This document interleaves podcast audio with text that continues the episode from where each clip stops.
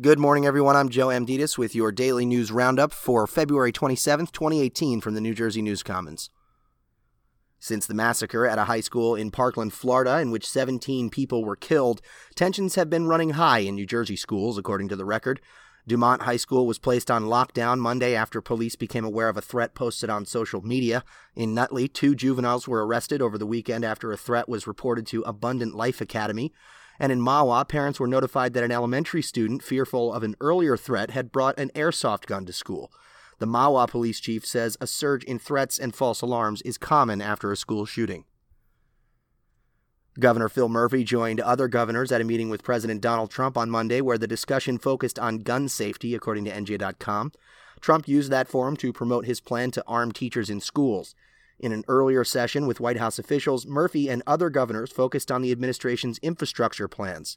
Murphy said in a statement after the meeting, quote, "Few issues are more critical to New Jersey's future than ensuring federal partnerships for our infrastructure needs, especially the Gateway project." End quote. In 2017, New Jersey property taxes rose by 1.64% on average, according to the Asbury Park Press. But while some municipalities saw high increases, other towns had significant decreases. Sea Bright, for instance, had an increase of nearly 16%, while Walpack had a decrease of more than 30%. You can check where your local government falls in this full list posted online at the Asbury Park Press.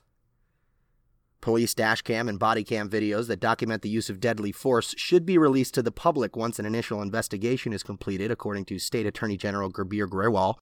Grewal told the New Jersey Law Journal on Monday that he was issuing a directive to promote transparency in police and community relations. The new policy will take effect after an analysis for compliance with attorney ethics rules is complete.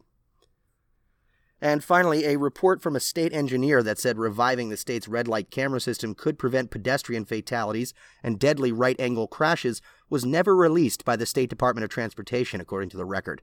The controversial cameras were scrapped three years ago. The report says, quote, despite all its problems, the program had a positive impact on the public. If we had been able to make some modifications, it could have done much more, end quote. And in the weather today, you can expect sunny skies with temperatures in the upper 50s. For the Center for Cooperative Media, I'm Joe Amditis.